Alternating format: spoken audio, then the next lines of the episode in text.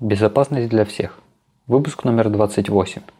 Запись от 12 октября 2018 года. Красная угроза. Здравствуйте. Сегодня в выпуске. Атака FastCache на банковские терминалы. Новые методы обеспечения безопасности расширений в Chrome. Обход паскода на iPhone. Ботнет Ghost DNS. После обновления Windows 10 у некоторых пользователей исчезли их файлы – Посторонние компоненты найдены в серверах Supermicro и ГРУ обвиняют во многочисленных компьютерных атаках. Последние две новости немного выбиваются из привычного ряда. В рамках подкаста я стараюсь рассказывать про вещи, которые можно проверить, где есть техническая составляющая. Новости, которые затрагивают политику, стараюсь пропускать. Тому есть несколько причин. Во-первых, их освещают обычно без технических деталей – просто представляют какую-то точку зрения и определенные выводы. Вторая причина вытекает из первой. Такие новости невозможно или очень сложно проверить. А опыт показывает, что новостям не всегда можно доверять. Но не рассказать про аппаратные закладки и компьютерные атаки на уровне государств при наличии таких новостей я просто не мог. Итак, новости. USCERT выпустила предупреждение о новой мошеннической схеме, которую использует корейская группа злоумышленников для кражи денег через банкоматы. Атаку назвали Fast Cash – быстрая наличка. По данным правоохранительных органов, она используется с 2016 года. После анализа 10 экземпляров вредоносных файлов выяснилось, что атакующий компрометирует сервера на которых работает компонент, именуемый Payment Switch Application. Этот компонент отвечает за непосредственную связь с инфраструктурой банка для проверки транзакций. Любые операции через банкомат или платежный терминал идут через такой сервер. После проверки Payment Switch Application дает разрешение или запрещает совершение операции. Вредоносное программное обеспечение замыкает на себя все транзакции, в которых участвуют банковские карты злоумышленников и без проверки на стороне банка разрешают выполнение операции. Четкого понимания, каким образом заражались сервера, нет, но исследователи полагают, что использовался целевой фишинг. Работникам банков отправлялись письма, содержащие исполняемые файлы. Если их запускали, вредоносы воровали логины и пароли, что позволяло злоумышленникам дальше продвигаться в сеть банка. Предполагается, что злоумышленники не использовали какие-либо уязвимости для компрометации серверов. Вместо этого они использовали украденные логины и пароли. Для защиты банкам рекомендуют использовать двухфакторную аутентификацию для доступа к серверам. Идем дальше. Если вы следите за новостями, то наверняка знаете, что достаточно часто попадаются вредоносные расширения для браузеров. Компания Google решила бороться с ними – и для этого добавить несколько механизмов защиты. Некоторые уже доступны в бета-ветке Chrome. Наверное, самое важное изменение касается разрешений для доступа к сайтам. Сейчас расширение запрашивает доступ сразу ко всем веб-сайтам, без возможности ограничить выбор какой-то группой. Начиная с Chrome версии 70, пользователи смогут ограничить список сайтов, к которым расширение имеет доступ, или указать, что расширению требуется явное разрешение пользователя для доступа к сайтам. Второе нововведение – запрет обфускации кода. Обфускация – изменение кода с целью сделать его сложным для чтения, понимания и анализа.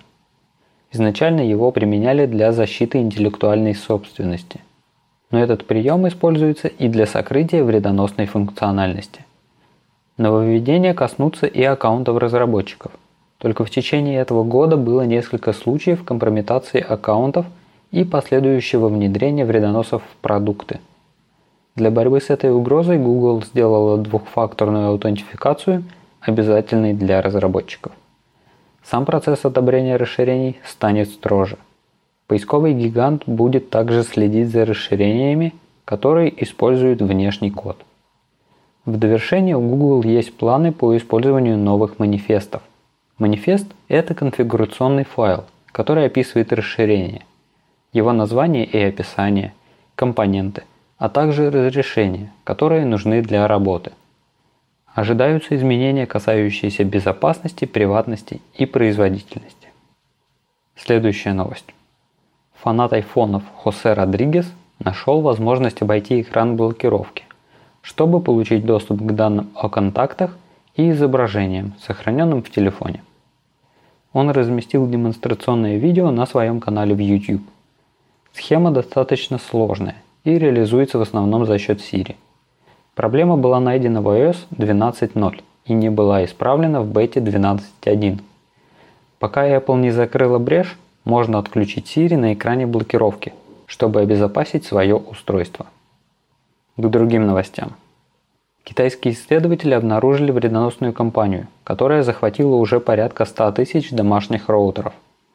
Атакующие подменяют на уязвимых роутерах DNS, тем самым перенаправляя пользователей на вредоносные сайты – на банковских сайтах у пользователей при помощи этой схемы воруют логины и пароли. Компания, которую назвали Ghost DNS, организована достаточно просто.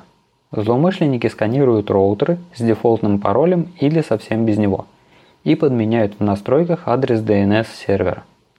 Этот DNS сервер будет отдавать IP-адреса подконтрольных серверов, чтобы направить запросы на них. Чтобы обезопасить себя, убедитесь, что на роутере установлена последняя прошивка и используется сложный пароль администратора.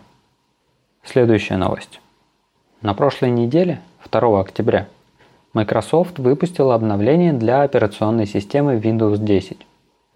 Это обновление не обновление безопасности, а полноценное обновление функциональности операционной системы. Некоторые пользователи, поставившие это обновление, отметили – что с их компьютеров были удалены личные файлы. На данный момент Microsoft признала проблему и отозвала обновление. К сожалению, обновления иногда несут с собой и разрушения. Но и в таких случаях можно себя обезопасить. Для этого нужно делать резервные копии данных, или как их еще называют бэкапы. И я бы посоветовал делать бэкапы не только при обновлении. Лучше подстраховываться регулярно – потому что данные можно потерять также и в случае аппаратного сбоя, когда, например, выходит из строя жесткий диск или карта памяти. Также следует проверять, что резервная копия создалась корректно, и из нее можно восстановить данные. Существует даже выражение. Люди делятся на три типа. Кто не делает бэкапов, кто их делает и кто делает и проверяет. Лучше, чтобы бэкапом не пришлось пользоваться – но на всякий случай он должен быть. Идем дальше. Согласно отчету издательства Bloomberg, в серверах американской компании Supermicro были найдены чипы, предназначенные для слежки. Сервера с подобными чипами использовали такие гиганты, как Amazon и Apple. Утверждается, что размер чипов чуть больше рисового зерна. Из-за своего размера чипы не обладали большой функциональностью – их задачей было связаться с сервером в интернете и подготовить локальную операционную систему к внедрению кода, полученного с этого сервера. Согласно отчету, Apple и Amazon нашли вредоносные чипы в своих серверах еще в 2015 году и с тех пор помогали расследованию ФБР. Понятное дело, чипы были внедрены китайским правительством для слежки за американским. По крайней мере так утверждает Bloomberg – хотя Amazon, Apple, Supermicro и китайские представители все отрицают. Независимо от того, правдивая информация или нет содержится в отчете, он затрагивает достаточно важную тему – безопасность цепочки поставок. В данном случае цепочек поставок оборудования. Весь процесс разработки, производства и доставки устройств до конечного потребителя очень сложный, и в нем могут участвовать много подрядчиков. В данном случае предполагается, что внедрение было осуществлено на стадии производства. Ни для кого не секрет, что большая часть вещей разрабатывается в одной стране, а производится в другой. Подрядчик, который собирает устройства или производит их части, может внести свои изменения. Если, как в нашей новости, добавлен физический компонент, его можно обнаружить визуально – если же изменения будут внесены на стадии производства полупроводникового чипа, то найти их может быть на порядок сложнее. Изменения на стадии производства не единственная угроза. По пути от производителя на склад или к конечному пользователю, устройство также может быть подвержено модификации. И эти изменения могут быть не в аппаратной, а в программной части. Например, кто-то может по пути исследования поменять прошивку роутера и добавить туда бэкдор. Такая угроза вполне реальна и осуществима, поэтому для важного применения стараются внимательно относиться к оборудованию. Страны даже стараются выбирать оборудование собственного производства, если есть такая возможность. И последняя новость. 4 октября Служба военной разведки и безопасности Нидерландов за попытку атаки на беспроводную сеть Организации по запрещению химического оружия выдворила из страны четырех россиян, которые, как утверждается, работали на Главное разведывательное управление – ГРУ. Минюст США в тот же день предъявил семи россиянам обвинение в кибермошенничестве, краже данных и отмывании денег. По данным ведомства, все семеро являются офицерами ГРУ. В тот день не отставало и английское правительство. На официальном сайте был опубликован пресс-релиз, в котором сообщается, что часть постоянно действующих на просторах интернета группировок на самом деле является личиной ГРУ. Достоверна эта информация или нет, проверить очень сложно. Тогда к чему эта новость? Она подводит нас к термину, а точнее аббревиатуре, которая очень часто используется в последнее время. В мире компьютерной безопасности есть разные игроки. Самыми крупными считаются целые государства и группы, неофициально работающие на госорганы или спонсируемые ими. Каждая группа может иметь свой почерк. Постоянно действующие группы называют APT – Advanced Persistent Threat. Дословно этот термин означает «скрытые и продолжительные активности, связанные со взломом компьютерных систем. Но в последнее время под APT понимают именно крупные и постоянно действующие группировки. Этим группам дают имена. Их либо просто называют APT и добавляют номер, например, APT-28, либо дают уникальные имена, вроде Fancy Bear. При этом одна группа может иметь несколько имен одновременно. APT-28 и Fancy Bear – разные названия одной группы. Бытует мнение, что аббревиатуру APT привнесли в киберпространство, чтобы оправдать постоянные взломы.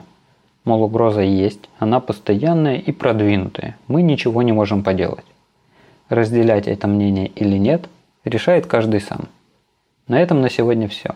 До следующей недели.